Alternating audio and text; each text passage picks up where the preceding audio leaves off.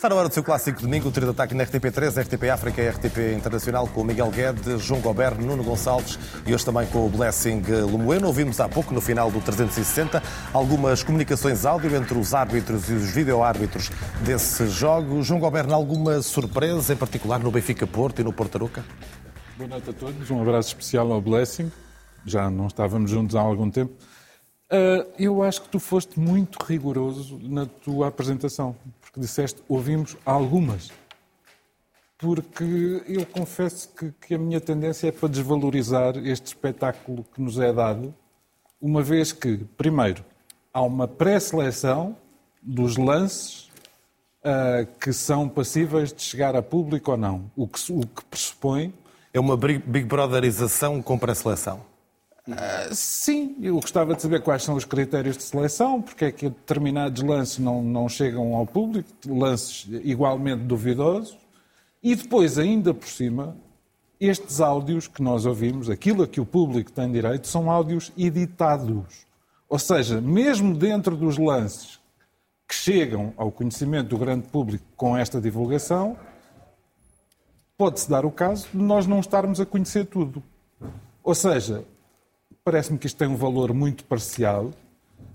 Um, ainda bem que, que, o árbitro João Pinheiro manteve a sua decisão original de mostrar o cartão amarelo ao David Carmo. No lance com o Rafa? No lance com o Rafa, porque se a expulsão... Mas não achas estranho que não haja áudios da expulsão de Fábio Cardoso? O lance mais marcante no jogo? Não, só não acho estranho, quer dizer, para já acho, acho estranho que, que, um jogo com a importância do Benfica Porto não tenha direito a mais lances, porque houve, houve outros lances Há um, há um penalti uh, uh, protestado por parte do Futebol Clube do Porto, um lance de Taremi com Trubin. Há, a meu ver, uma, uma entrada grosseira de Francisco Conceição sobre Otamendi já no fim do jogo, do jogo, por aí fora.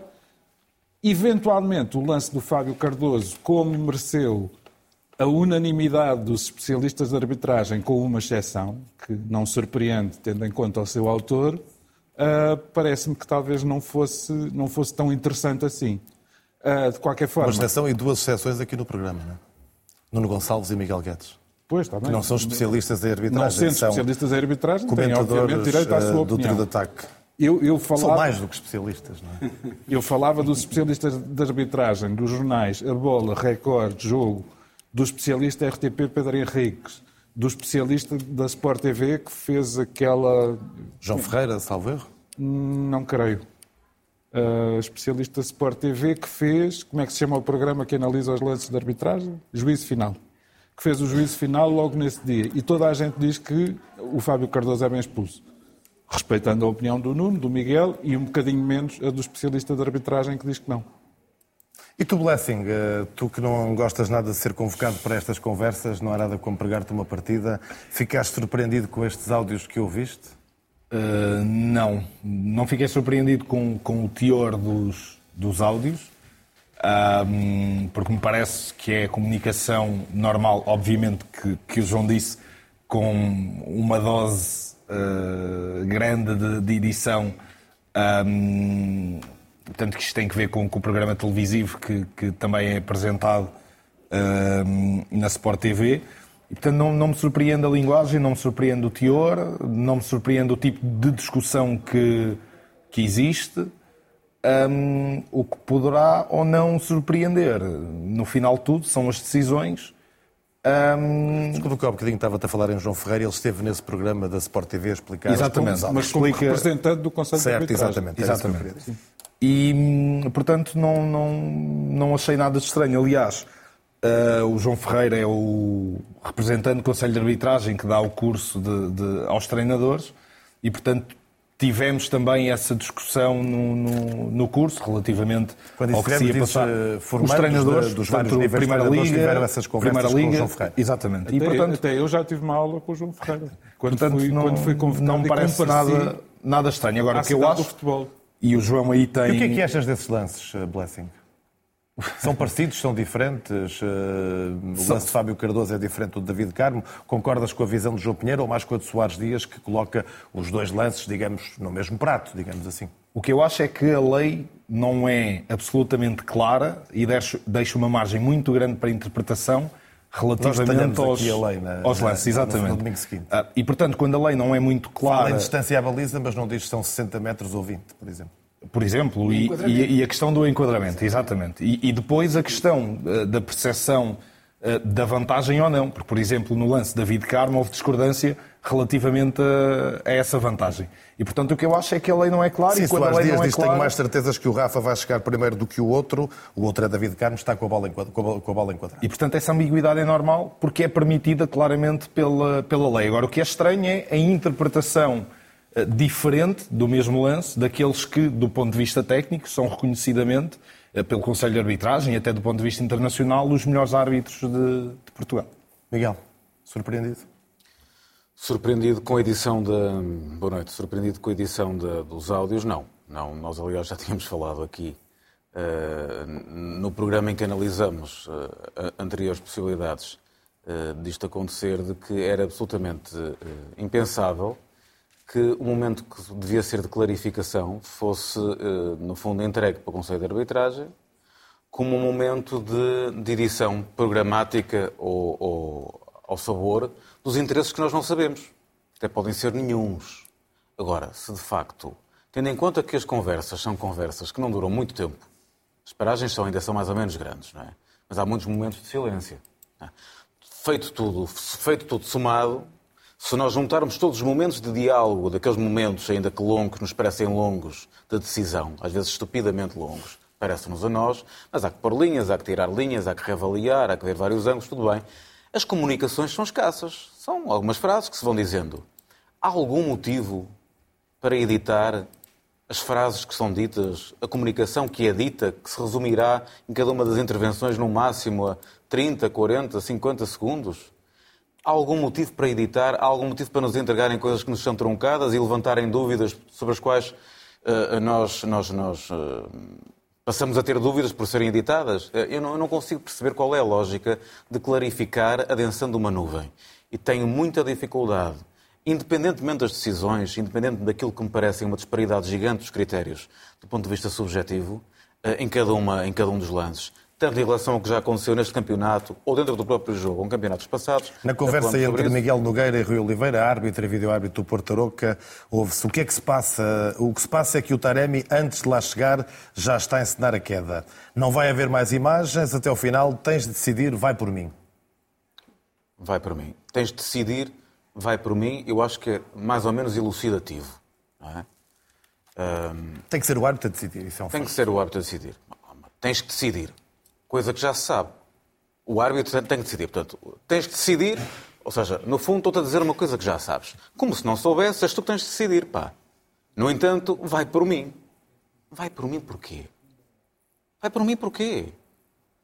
É isso aí. Hã? Se é a convicção do vídeo-árbitro que o penalti foi originalmente mal assinalado, o vai por mim não tem, não tem um caráter taxativo. Essa, essa aí não me parece tão grave não, como isso. Parece-me dizer, a minha convicção, a minha opinião é de que és tu que decides. Não és tu que decides, vai por mim. Mas se o árbitro não tem imagem? Ah, parece que há um desejo. Parece-me que há um desejo. É? Parece-me que há um desejo. Eu, eu, eu, tenho muita dificuldade, juntando isso ao facto de isto ser truncado, disto ser editado, uh, depois temos aqui, pá, quer dizer, temos aqui pormenores, nem tudo é truncado. Nós, nós percebemos pelas, pelas, pelas declarações de Luís Ferreira que o, o árbitro Luís Godinho soa muito. Exatamente. É? Portanto, isso, esses pormenores particulares já não são truncados, porque de facto não têm interesse para nada. E como não têm interesse para nada, não são truncados. Ora, eu gostaria de saber daquelas conversas se há outras coisas que não, não têm interesse para nada. Eu acho que o Conselho de Arbitragem, à boleia de uma coisa que me parece evidente, que é a divulgação das imagens, a divulgação dos áudios, eh, já que não pode ser em tempo real, pelo menos em tempo posterior, perde uma belíssima oportunidade para ser claro, transparente e óbvio. Adensando, mais uma vez, questões, e estamos, estamos aqui nós a, a, debater não aquilo que aconteceu, mas aquilo que nós pensamos que aconteceu. E o que é que tu pensas sobre este assunto, Nuno Gonçalves? Mais esclarecido, menos esclarecido?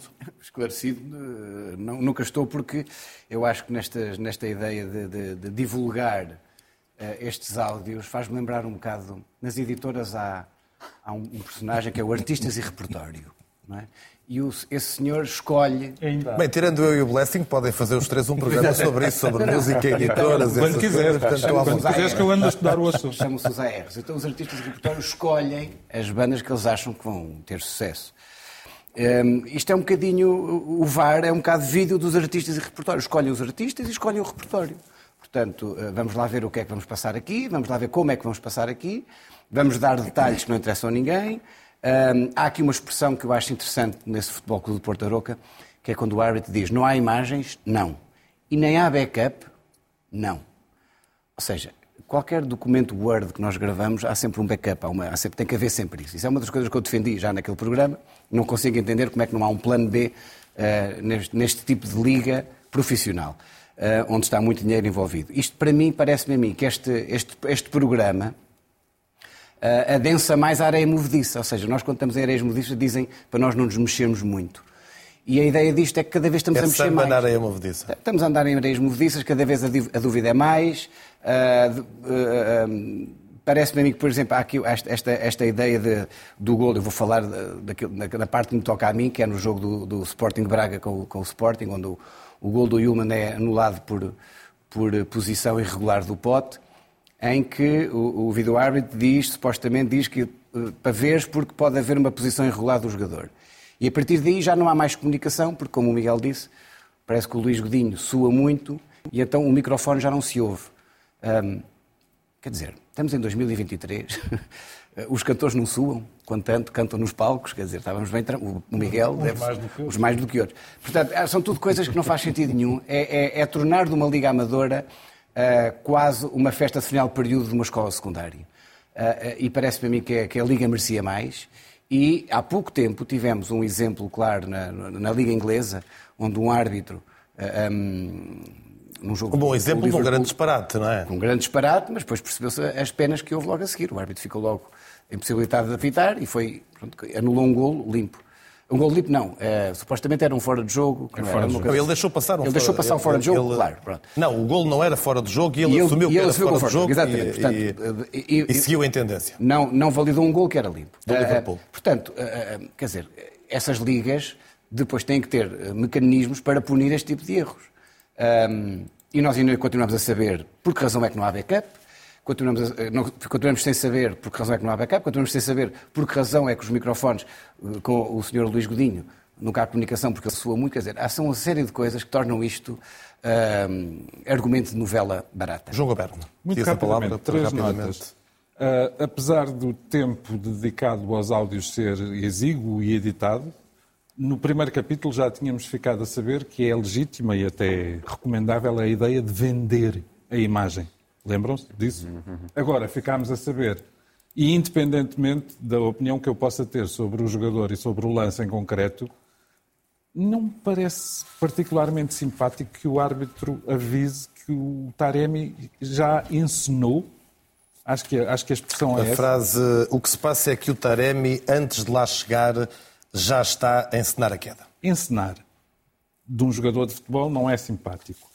Depois, confesso que, que a, a parte da sudação do árbitro Luís Godinho, eu acho que é um toque de humanização à coisa, porque de facto deve ser um problema para os microfones. Queria só chamar a atenção ao, ao- ao Miguel para ele ter um bocadinho de cuidado com as, com as considerações que faz sobre o Conselho de Arbitragem, uma vez que o presidente do seu clube, Jorge Nuno Pinto da Costa, reuniu esta Já semana... estás de- a adivinhar com logo não, não, mas espera aí, espera aí, eu de- despacho-me num instante. Reuniu e disse que afinal eram excelentes pessoas. Tiveram azar, provavelmente, em algumas coisas, mas são todos excelentes pessoas, são todas pessoas acima de suspeita. Mas Terceira Miguel questão. Guedes não está aqui a representar Pinto da Costa. Eu sei, mas, mas, mas pronto, mas é, só para, é só para lhe chamar a atenção que essas discordâncias às vezes depois são chatas. Terceiro capítulo. Isto era tão simples. Nós andamos há quase um mês a ver um, um, um acontecimento desportivo extraordinário, que é o Campeonato do Mundo, de- do mundo de Rugby, e aí não há problema, porque aquilo que os árbitros dizem, e aquilo que o vídeo-árbitro diz, e aquilo que toda a gente diz, Está lá. está lá. E é Está na claro, hora. E é claro. E é claro. Nesse Portanto, particular, não noutros necessariamente, mas nesse particular leva 30 anos de avanço. Não? é? Mas já havendo um exemplo bom, se calhar não precisamos de 30 anos. Não é? O rei durou 30 anos porque não havia nenhum exemplo Mas que sabes- seguisse, não é? Aqui, como noutras circunstâncias da nossa vida, há sempre uma questão de vontade política. Mas tiveste um bom exemplo, o Mundial Feminino de Futebol. Por exemplo, em que o estádio por exemplo, eh, também ouvia as comunicações eh, da equipa de arbitragem por com exemplo, o árbitro. Portanto, o futebol também foi capaz de criar enquanto, isso. Enquanto nós estivermos neste paradigma em que as coisas não são em direto, o que nós vamos sempre suspeitar, quando as coisas em diferido nos são mostradas truncadas, é que os árbitros, no fundo, podem continuar a dizer o que quiserem, porque serão protegidos pelo seu órgão corporativo, que, em rigor, nos momentos mais difíceis, tudo fará para obliterar a frase que é mais conveniente ou não. Olha, obliterar é um verbo que eles não usaram, mas também ficava bem. E então, isto faz algum sentido? Faz algum sentido nós estarmos a ouvir alguma coisa que é suposto ser a verdade dos factos e tira-nos pedaços da história, trança-nos à medida para que nós percebemos a verdade que eles queiram que nós queremos perceber? Eles podiam dizer, olha, cuidado que o Taremi está a obliterar a verdade. Bom, não vamos uh, eternizar, não, não neste caso não é obliterar, eternizar uh, o, uh, a discussão, mas vamos recuperar também aquilo que há pouco dizia João Goberto. Pinto da Costa reuniu com o Conselho de Arbitragem, elogiou a seriedade dos homens que mandam na arbitragem em Portugal. Já fiz a reunião. Já foi? Já. Pode-nos dar algumas conclusões? Não, não, não foi uma, uma conversa, eh, não digo secreta, porque estou aqui a, revelá-la e, e foi público, senão não me fariam essa pergunta, mas acho que foi positiva, apresentamos as nossas ideias, as nossas queixas, tivemos uma boa receptividade da parte do Conselho e, portanto, há uma coisa que eu tenho a certeza, é que as pessoas do Conselho de Arbitragem são extremamente interessadas que a arbitragem melhor, reconhecem que não está bem e são de uma seriedade intocável. E creio que era isto que João Goberno se referia, a seriedade intocável uh, de quem manda na arbitragem. Não, eu não, não tenho maneira de refutar o juízo, a sentença do Presidente do Futebol Clube do Porto. A única coisa que se me apraz dizer é que se eles são pessoas de uma seriedade intocável, então são incompetentes. Porque a arbitragem não está bem, porque, só para resumir, ao longo das oito primeiras jornadas já houve erros muito graves, erros lesivos de pontuação. Portanto, eu gosto de homens sérios, mas também. pontos na classificação, não necessariamente uma questão ortográfica. Com não é? certeza. Mas, mas, quer dizer, eu gosto de homens sérios, gosto mesmo de homens sérios e, e conheço, e, aqui à mesa estão, estão, estão vários. Mas também gosto de homens competentes. E se são sérios e o trabalho que fazem não é competente, há alguma coisa que, que não liga.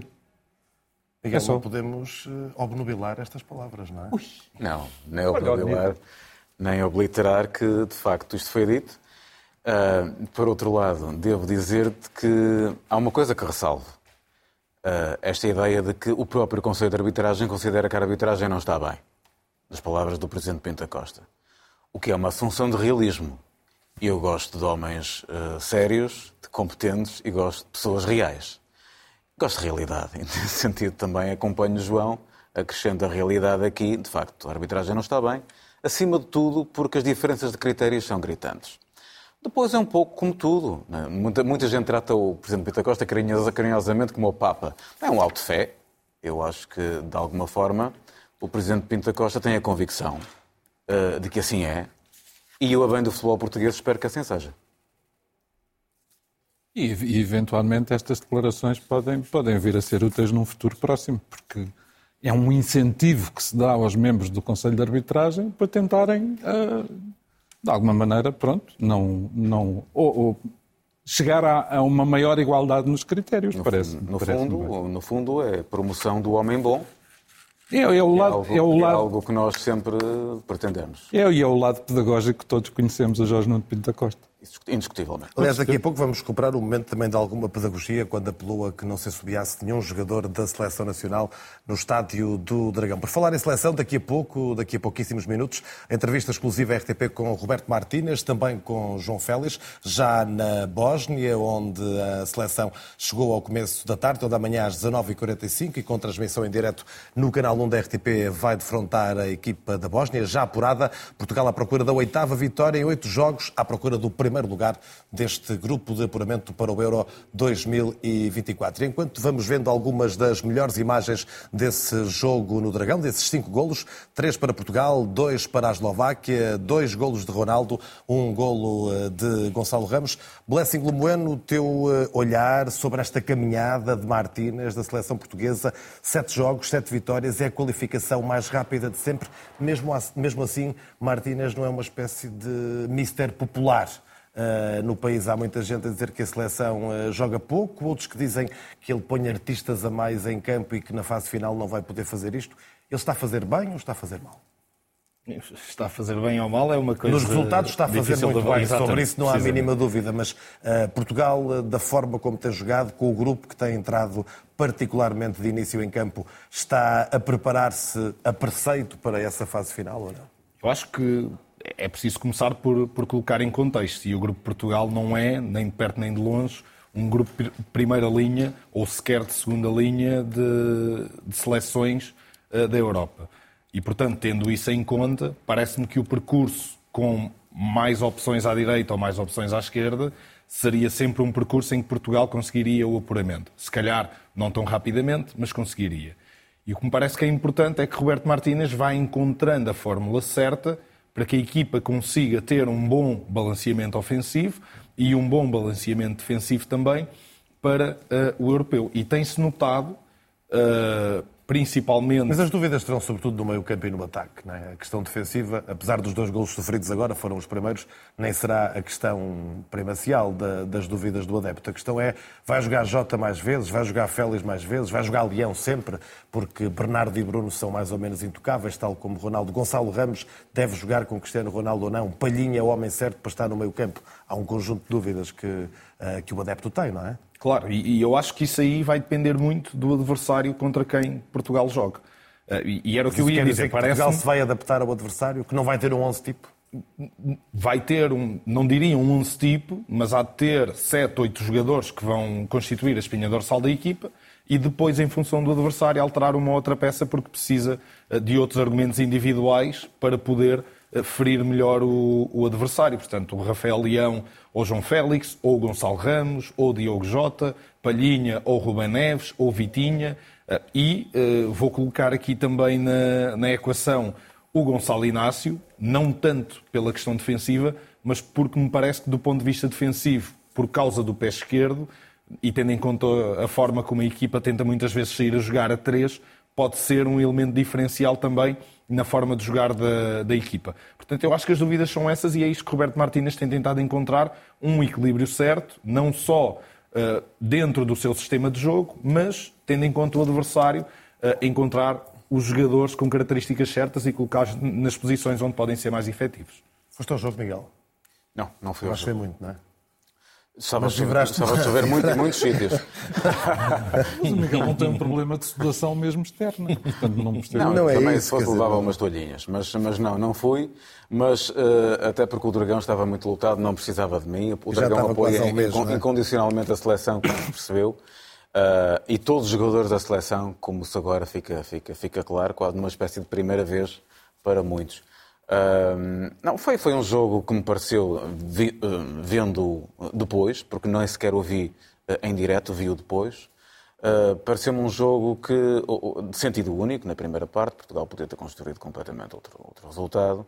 E daí parece-me um resultado falacioso. Muitas vezes nós, nós falamos de um resultado falacioso quando, quando a equipa ganha por muitos, mas merecia ganhar por menos. Aqui, neste caso, acho que Portugal teve um jogo muito, muito capaz na, na primeira parte. Depois, com ou sem chuva, não sei se foi isso que se intrometeu, julgo que não. Há ali um lance de ressalto que dá o gol à Eslováquia, que recoloca eh, a Eslováquia no marcador, eh, no, no, no, a discutir o resultado. Depois o gol de Ronaldo, com o preponderantíssimo Bruno Fernandes sempre no jogo, a fazer o 3-1 e parecia que estava tudo mais ou menos adquirido. Vale a pena e depois não um grande gol, um daqueles grandes golos. Ele é se calhar o grande, claro que é Ronaldo, e quando há Ronaldo uh, há sempre um conjunto de pessoas que ficarão ofuscadas para não voltar a repetir o obnubiladas. Mas uh, quatro golos de Bruno Fernandes, sete assistências para golo, uh, independentemente de haver Cristiano Ronaldo, Bruno Fernandes é o grande jogador da qualificação. É, Como já historicamente tem sido, foi na qualificação para o Mundial do Qatar. Ele também é absolutamente decisivo de vista, uh, naqueles gols. Do meu ponto de vista, Bruno Fernandes é o melhor jogador do mundo da nossa seleção, nesta altura. E, portanto, acho que, o Bruno Fernandes, nesta altura, é, é, é claramente o playmaker, é, é, o decisivo pelo que faz, pelo que transporta, pela regularidade e por aquilo que, e pela projeção de futuro que indiscutivelmente ainda tem, independentemente de onde está. Miguel, deixa-me só interromper-te para dizer que tudo isso parece-me fruto de uma maturidade. Mas concordas? Concordo, concordo. Sim. Mas tudo fruto de uma maturidade que adquiriu em, em Manchester. Uhum e não só a maturidade do ponto de vista de jogo, porque é um jogador que perde muito menos bolas do que aquilo que, que perdia, eh, mas também na liderança, e essa liderança reconhecida pelos seus colegas, vemos Bruno Fernandes a comandar a equipa, inclusivamente nos momentos de bola parada defensiva, o que, portanto, não seria normal para um jogador que não é assim tão preponderante uh, nesse tipo de lance. É de facto, Nuno, eh, o papel de Bruno Fernandes é absolutamente eh, imprescindível eh, sim, na seleção portuguesa. Sim, eu acho que ele, ele, tem, aliás, nos últimos 11 meses ele tem 11 assistências e, e 9 golos, mais, mais 11 assistências, portanto participou em 20 dos golos nos últimos 11 meses da seleção. Portanto, é, é, é uma dinâmica muito constante Estás a falar ainda do, do Mundial e pré-Mundial. Exatamente. Portanto, eu que falei há pouco era da, dos 7 só dos 7-4. Dos 4 ainda assim, e das 7 Ainda assim, em 7 jogos, não é? quer dizer, é, é um monstro. de uh, salientar também a maneira como ele, no final, fala sobre Cristiano Ronaldo. Acho que é interessante, ele deu umas palavras no final do jogo sobre um, aquilo que um, Portugal ainda tem que aprender com Cristiano Ronaldo. Eu gostei dessa, dessa, dessa expressão com que ele diz que todos eles, jogadores que vêm depois de Ronaldo, são beneficiados por aquilo que Ronaldo fez ao futebol português. Um, ele fala inclusive de uma coisa que nós que estamos de fora muitas vezes não reparamos, que é o respeito que as equipas têm quando encarnam a seleção portuguesa quando está Ronaldo. Isso é uma das coisas que, que quem joga percebe isso melhor do que ninguém e ele fez questão de, de salientar esse aspecto. Uh, e portanto, aquela ideia de que muitas das vezes uh, Cristiano Ronaldo poderia já não ser muito útil à seleção. Um, e muitas vezes eh, foi utilizado Bruno Fernandes como até eh, alguém que andava zangado com o Cristiano Ronaldo, por exemplo, no último Mundial falou-se disso, eh, ele próprio a dizer que é um jogador importante para a seleção e que todos ainda têm muito a aprender com ele. E também disse uma coisa... Falar muito... em Ronaldo, Ronaldo, temos que sublinhar os números. 857 golos na carreira, 125 golos pela seleção portuguesa, 202 jogos. Sim, é notável. Aliás, se contabilizássemos os golos de Ronaldo a partir dos 30 anos, ele já era o melhor, o melhor marcador da seleção portuguesa. Portanto, isto é, só isto é, é, é notável. Portanto, um, mas essa ideia de que, que, que, só para acabar o raciocínio de Bruno Fernandes, que ele dizia que um, é verdade que Ronaldo já não faz aquilo que fazia quando, quando, tinha, quando era mais jovem, mas que ele também próprio se sabe adaptar à idade e a seleção vai beneficiar com isso. Aliás, viu-se que, que, esta seleção, jogando Rafael, jogando Gonçalo e jogando Cristiano, um, mesmo para as, para as defesas contrárias, é, é, é, muito talento para marcar. Uh, depois ainda sobra Bernardo, ainda sobra Bruno Fernandes, quer dizer, o Cancelo nas incursões que está a fazer uh, também está como peixe na água. Portanto, acho que este jogo foi, acho eu, um dos jogos mais bem conseguidos, sobretudo a primeira parte, claro, como Ele, é boa verdade, dava quase para duas seleções. É? Sim, nós temos bem, uh, Sim. havia ali dois onze que fariam Sim, uma, equipe, uma seleção que também vamos, também vamos ser sinceros, e o grupo de Portugal não é propriamente um grupo do outro mundo mas também quantas vezes não tivemos já grupos do outro mundo, não tivemos grupos que não são do outro mundo, e quantas no final vezes o Liechtenstein e o Luxemburgo fizeram parte das qualificações. Estávamos aqui com a calculadora, eh, agora há quatro jogos do fim, batemos um recorde, eh, a seleção tem, tem média de, de, de 3.86 golos por jogo, portanto, neste momento a seleção está numa forma incrível. E outra coisa que o Roberto Martins disse eh, hoje que me parece interessante, quando lhe falavam se ele ia rodar muito a equipa, ele disse uma coisa muito interessante. O, mundo, o europeu é em junho. E eu tenho que aproveitar todos os jogos para eles cada vez mais cimentarem relações e cimentarem uh, uh, dinâmicas ofensivas. Já vamos ouvir na entrevista Portanto, daqui acho a pouco que isso é muito importante. à RTP. E, e, Bernardo Silva, no fim do jogo, uh, dizia, João Goberne, que Portugal tem de lutar pelo título de campeão da Europa no próximo ano. Uhum. Que esta seleção tem alguns dos melhores jogadores que jogam em algumas das melhores equipas do mundo. Isto é factual. É, começando logo, Era o Mundial. Começando logo Porque por nós muitas vezes tínhamos um ou dois ou é? três jogadores que jogavam em boas equipas do mundo. Nós hoje temos dez jogadores que jogam em eh, seis ou sete ou oito das melhores equipas do mundo e que lá também são os melhores jogadores. Pois, começando, começando logo pelo próprio Bernardo Silva, que é campeão da Inglaterra, uh, é vencedor da Taça da Inglaterra, é campeão europeu uh, e por aí fora. Sem beliscar minimamente Bruno Fernandes, atenção, uh, e acho que ele de facto foi o jogador provavelmente mais decisivo desta qualificação, eu gostava que não se cometesse uma injustiça justamente com Bernardo Silva. É que uh, o lugar em que Bruno Fernandes vem jogando, e não é sempre o mesmo, eu reconheço, é um lugar muito mais suscetível de brilho uh, pelos passos de ruptura, uh, pela, pela, entrega na recuperação de bola, pela facilidade de chegada à frente do que o, do que o lugar em que tem jogado Bernardo Silva. E acho que, que o valor dos dois se equivale. Relativamente ao resto, sublinho aquilo que o Nuno disse. Uh, eu, eventualmente, por ser um bocadinho mais antigo, lembro-me bem que às vezes com o Liechtenstein e às vezes com o San Marino e às vezes com o Luxemburgo eram, eram verstavias. Lembro-me da Albânia empatar em Portugal, lembro-me não sei o quê. Portanto, essa coisa de, ah, é um grupo muito fraquinho. É evidente que. O Ronaldo dizia isso no fim do jogo. A qualificação foi a mais fácil de sempre porque a seleção a tornou a mais fácil de sempre. E aí. E aí Mas é verdade que não há uma grande.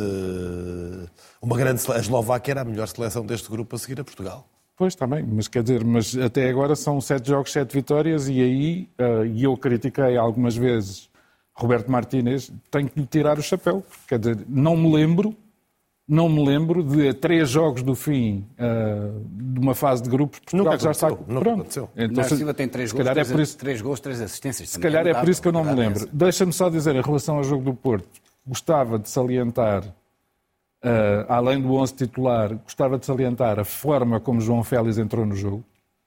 Não só a atacar, mas a defender e a fazer recuperações defensivas como eu, se calhar, nunca ouvi fazer nem no Benfica, nem no Atlético Madrid, muito menos no Chelsea, uh, e ainda não vi no Barcelona. Entrou muito bem no jogo, eventualmente uh, motivado pelo carinho que lhe foi dedicado pelo público presente no Estádio do Dragão, e ainda bem que aconteceu.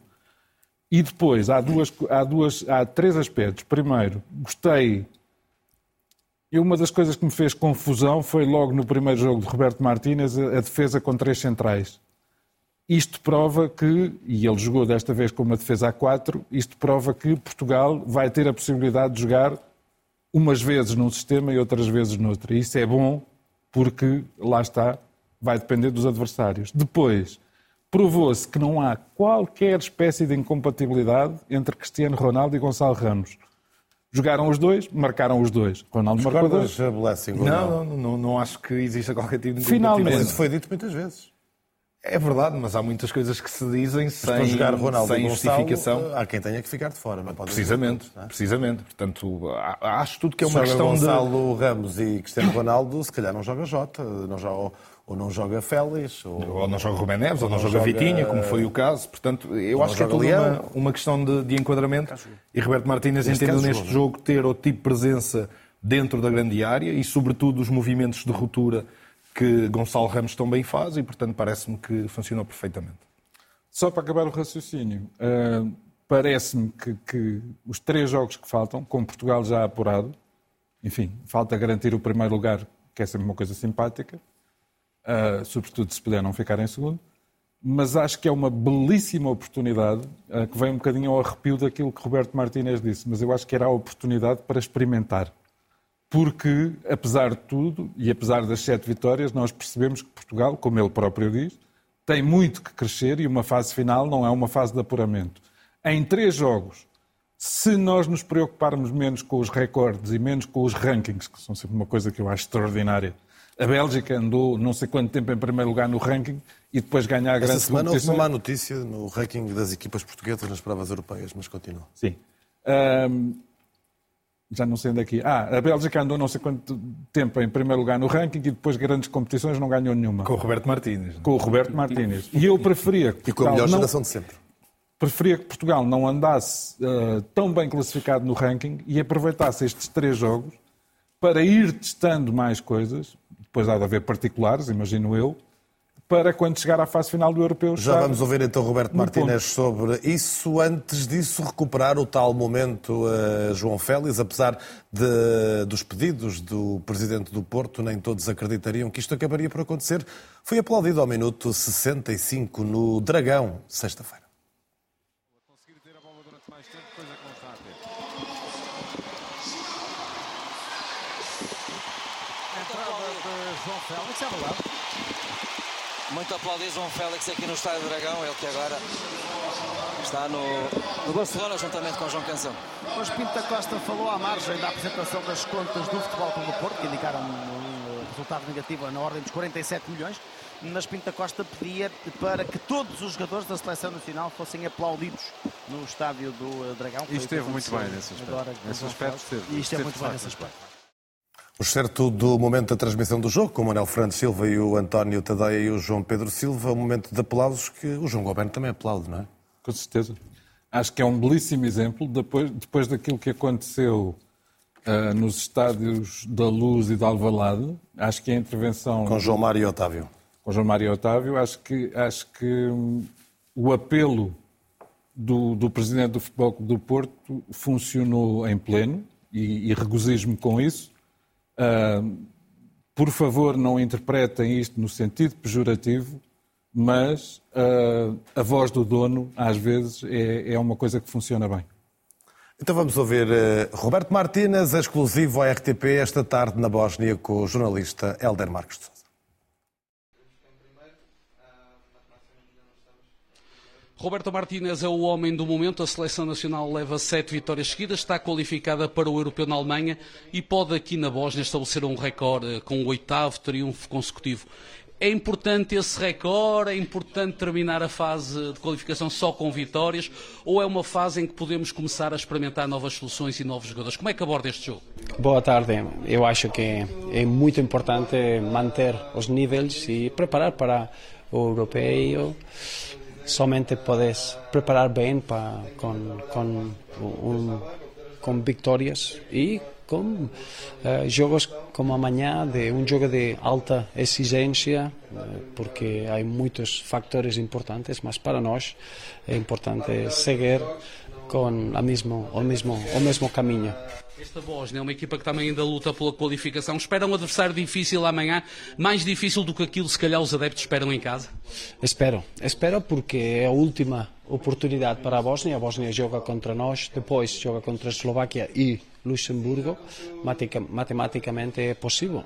E eu acho que a Bósnia tem eh, jogadores eh, muito importantes e nós não, não vimos o, o melhor nível desta Bósnia. Eu acho que amanhã, com os adeptos, um, um, uma oportunidade única é como uma final para nós na, eh, na fase de apuramento. Hoje um jornal faz as contas e chega à conclusão que o Roberto Martínez já tem mais ou menos 20 jogadores fixos na convocatória. Portanto, há poucas vagas. Jovens como o João Neves vão poder entrar, está convocado, vão poder entrar neste lote. Ainda há espaço para entrarem atletas ou é um grupo que está quase feito para o europeu? Não, é, é importante é importante ter sempre sempre oportunidade para para jogadores eh, entrar na seleção, mas é importante ter continuidade, ter uma um trabalho que permite nos ser uma equipa competitiva. Mas agora estamos em outubro, o, o europeu é em junho, é uma uma eternidade no futebol. Muito obrigado, Roberto Martínez. Felicidades para o jogo com a Bósnia. Portugal, então, eh, preparado para um jogo muito exigente aqui na Bósnia. Ainda não é tempo de rodar os jogadores, mas certamente que o Selecionador Nacional fará algumas alterações na equipa que, por exemplo, jogou o último jogo no Estádio Dragão. Mas, de qualquer forma, é um jogo muito difícil. É o- são as palavras, o alerta que deixa o Selecionador Nacional de Futebol. Reportagem RTP na Bósnia com o Helder Marques de Souza, com Roberto Martínez, o selecionador, já apurado. Portugal em busca do primeiro lugar, quer amanhã resolver já a questão do primeiro lugar do grupo. Vamos ouvir João Félix. É um dos jogadores em destaque na seleção nacional. João Félix está num bom momento de forma, aqui e também no Barcelona. João, muito boa tarde. Com que espírito é que chegam aqui à Bósnia? Já têm a qualificação garantida? É um jogo fundamental vencer para garantir já o primeiro lugar? Sim, vimos com a sensação já sabemos que estamos qualificados para o europeu, que era o nosso principal objetivo, Ahm, mas não vamos abrandar e vamos, vamos em busca de, de mais uma vitória, de, de passar em primeiro, para estarmos mais confortáveis também e é esse o objetivo que temos de ganhar os restantes jogos. João é um jogador de boa técnica, óbvio, para estar na seleção nacional. O relevado parece não estar em muito bom estado, também vão ter um ambiente adverso nas bancadas. Isso funciona como um contra ou como uma motivação para vocês? Não, claro que não é as condições não são não são as que gostaríamos, mas mas temos que estar habituados. Somos somos jogadores de futebol, uh, apanhamos diferentes circunstâncias em diferentes países, diferentes estádios, diferentes equipas. Um, e temos de estar preparados, temos, temos que encarar o jogo de uma forma séria, muito concentrados, porque estes jogos acabam por ser um pouco traiçoeiros por vezes, um, mas temos de estar preparados e, e vamos dar o máximo para, para ganhar. É uma equipa que pode ir para o oitavo triunfo consecutivo, seria recorde absoluto da seleção nacional. Qual é o segredo desta seleção de Martínez? o segredo é trabalho, união, grupo, cuidar muito do grupo, que é, que é o mais importante numa equipa. Uh, e acho que temos um grupo fantástico uh, em termos futebolísticos e em termos humanos. Um, e é preservar isso e, e continuar com o, bom, com o bom caminho que temos feito. Muito obrigado, João. As felicidades, maiores felicidades para o jogo uh, desta segunda-feira e também para a carreira no Barcelona. João Félix, jogador português do Barcelona, uma das estrelas desta seleção de Roberto Martínez, recheada de estrelas, uma seleção que quer somar o oitavo triunfo consecutivo frente à Bósnia e Herzegovina esta segunda-feira para estabelecer um novo recorde da seleção portuguesa. Jogo amanhã na RTP1 às 19h45 a partir de Zenica na Bósnia, Bósnia-Portugal. A semana fica também marcada pela apresentação das contas negativas do Futebol Clube do Porto, bem como da provável candidatura de André Vilas Boas à presidência do clube em abril do próximo ano. Começamos pelas contas. A SAD teve um resultado líquido negativo de 47 milhões de euros no exercício 2022-2023, após uh, dois exercícios com resultados positivos.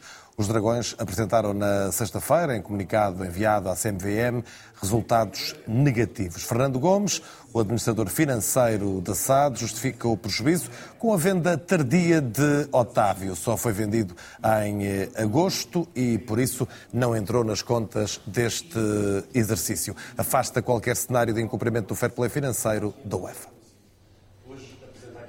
Não está em causa, de nenhuma forma, qualquer espécie de fair play financeiro em que o Futebol Clube do Porto possa incorrer. Dois anos de resultados positivos, um ano de resultado negativo, mais ou menos equivalentes, e não há, de nenhuma forma, qualquer perigo de regressarmos ao fair play financeiro. O que é que se passou então? Se tivéssemos vendido o Otávio em até 30 de junho, teríamos tido 40 milhões de vendas e um resultado, apesar de tudo, razoável. Vendendo depois, tivemos uma mais-valia muito maior, mas registamos este valor de 47 milhões de resultados negativos, que foram imediatamente compensados. Como não está em risco qualquer situação de fair play financeiro, isto tratou-se de uma decisão para ir buscar uma mais-valia superior àquela que teríamos se o, se o tivéssemos feito até 30 de junho. Há um prejuízo neste exercício, Miguel Guedes, mas mais do que um exercício que pode ser positivo ou negativo e depois uma boa venda pode compensar. Há aqui um problema que o Porto tem, que são os 175 milhões de euros de capitais próprios negativos. Os capitais próprios positivos são de 356 milhões, diminuíram. O passivo é, nesta altura, de 532 milhões. Não é, não é uma condição económica invejável, longe disso. Aliás, são resultados que, que, são, que são negativos e, portanto, têm que ser assumidos como tal, sem, sem outro mas. Algumas coisas terão que ser feitas, certamente, para que, para que isto se inverta. Tivemos dois resultados positivos no, nos dois anos transatos. Um, e, e, durante muito tempo, quando, quando se falava do Porto não estar a vender jogadores, mas, mas o Porto não precisava, dizia-se, vender um ou dois jogadores para ter equilíbrio financeiro. E o Porto não vendia. E, e toda a gente estranhava. E toda a gente estranhava. Hum, verdade seja dita que chegamos ao ponto em que depois uh, uh, Otávio acaba por sair. Parece um pouco a destempo, inclusivamente, aparentemente terá criado até algumas, com o treinador, não é? algumas dificuldades com o treinador. Lembramos do episódio de João Moutinho, que aparece ali no meio, de um ponto de vista muito mal resolvido. Mas, mas ainda assim, uh, percebeu-se que o Porto estaria a fazer ali um encaixe financeiro que era vital e que se pensava que teria que fazer antes com o Otávio ou qualquer outro jogador. Falou-se muito em Diogo Costa, em poder ser Diogo Costa uh, aquele que iria salvar financeiramente este exercício uh, e, eventualmente, o, o, o, próximo. Diogo Costa não sai, parecia que já se tinha despedido na Taça de Portugal uh, do, no, fim de, no, no, ano passado, aliás, na época, no fim da época transata, assim não aconteceu. Dizer que esta venda de Otávio a ser um bom negócio pelo qual se teve que esperar é um ato de gestão. Não estando em causa o fair play financeiro, é um ato de gestão. Isso foi explicado pelo, pelo, pelo, pelo Fernando Gomes. O que me parece é que, não estando em causa o fair play financeiro, hum, não estando em causa, à partida, uh, aquilo que me parece que era fundamental neste ano, que era hipotecar a qualidade esportiva da equipa, é evidente que, não sendo um resultado positivo, é o resultado com que uh, o Foco do Porto terá, terá que viver para que no próximo ano, rentabilizando os seus jogadores e fazendo outro tipo de transferências, todos os clubes portugueses estão indesmentivelmente ligados a ter que vender jogadores.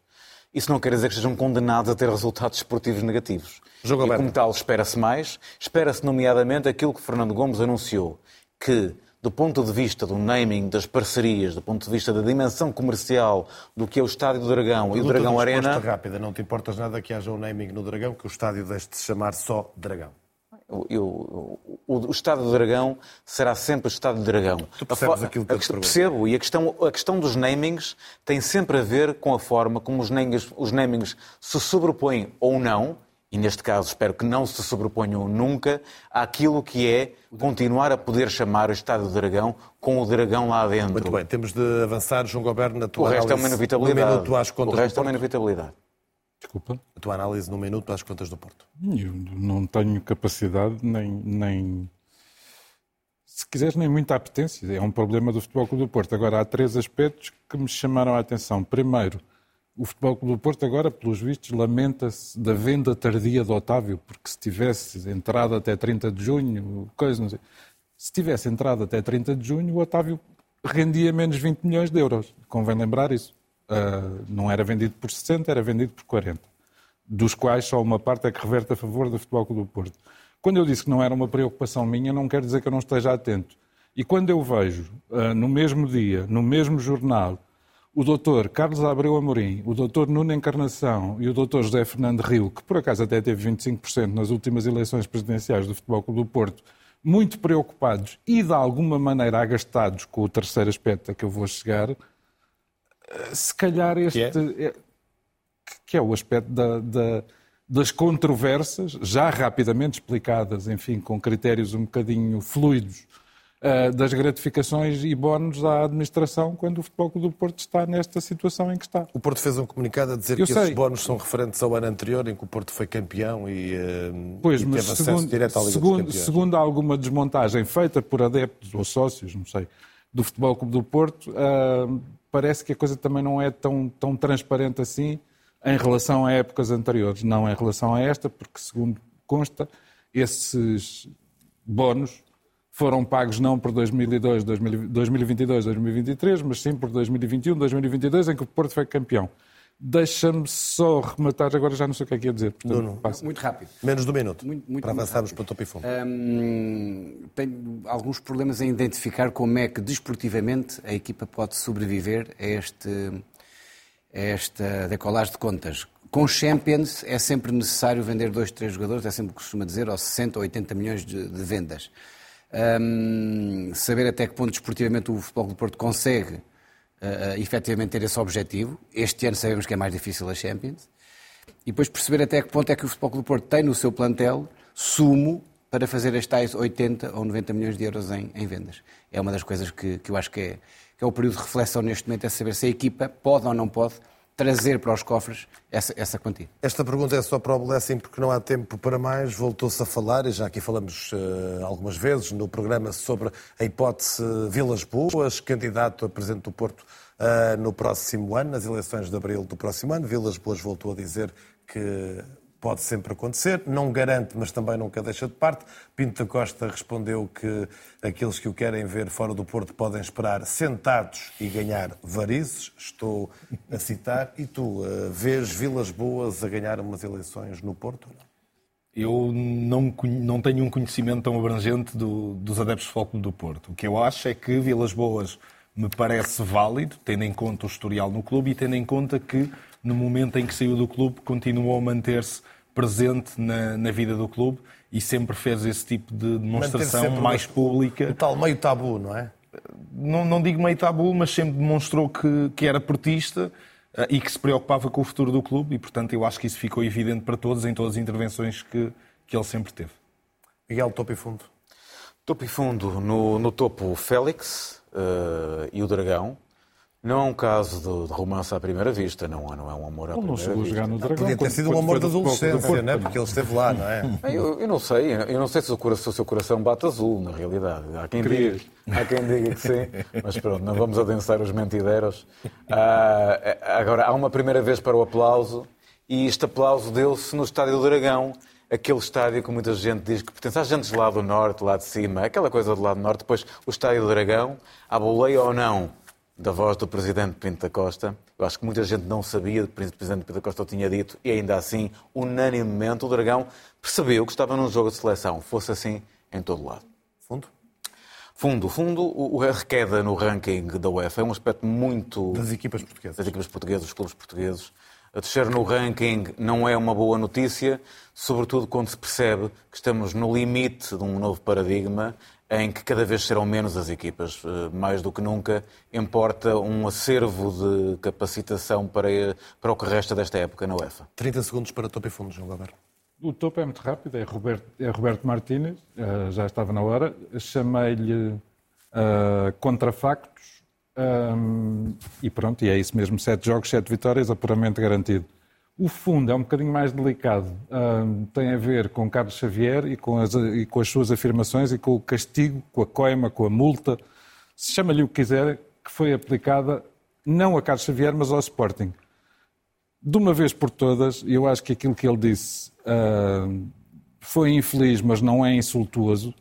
E parece-me que se o futebol deixar de ter há algum tipo de rivalidade e há algum tipo de animação, e estou à vontade porque nós estamos num programa civilizado em que cada um não abdica das suas ideias, mas não, não é propriamente um sevandija nem um iconoclasta, mas uh, para futebol ascético já me chega ao canal 11, não preciso que haja castigos.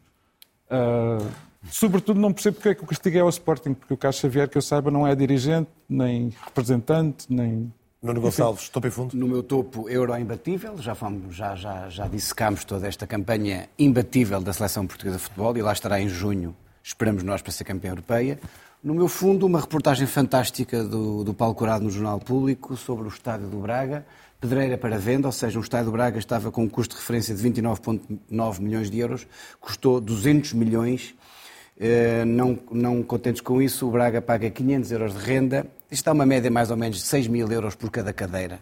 E acho que é uma altura de refletirmos, uma altura em que vem para aqui o Mundial daqui a uns anos, de refletirmos o real custo e a real importância que isto tem na sociedade portuguesa. É sempre assim, ao domingo, na 3, na África, na Internacional e em podcast. O Trio de Ataque é sempre na RTP. Boa noite e obrigado.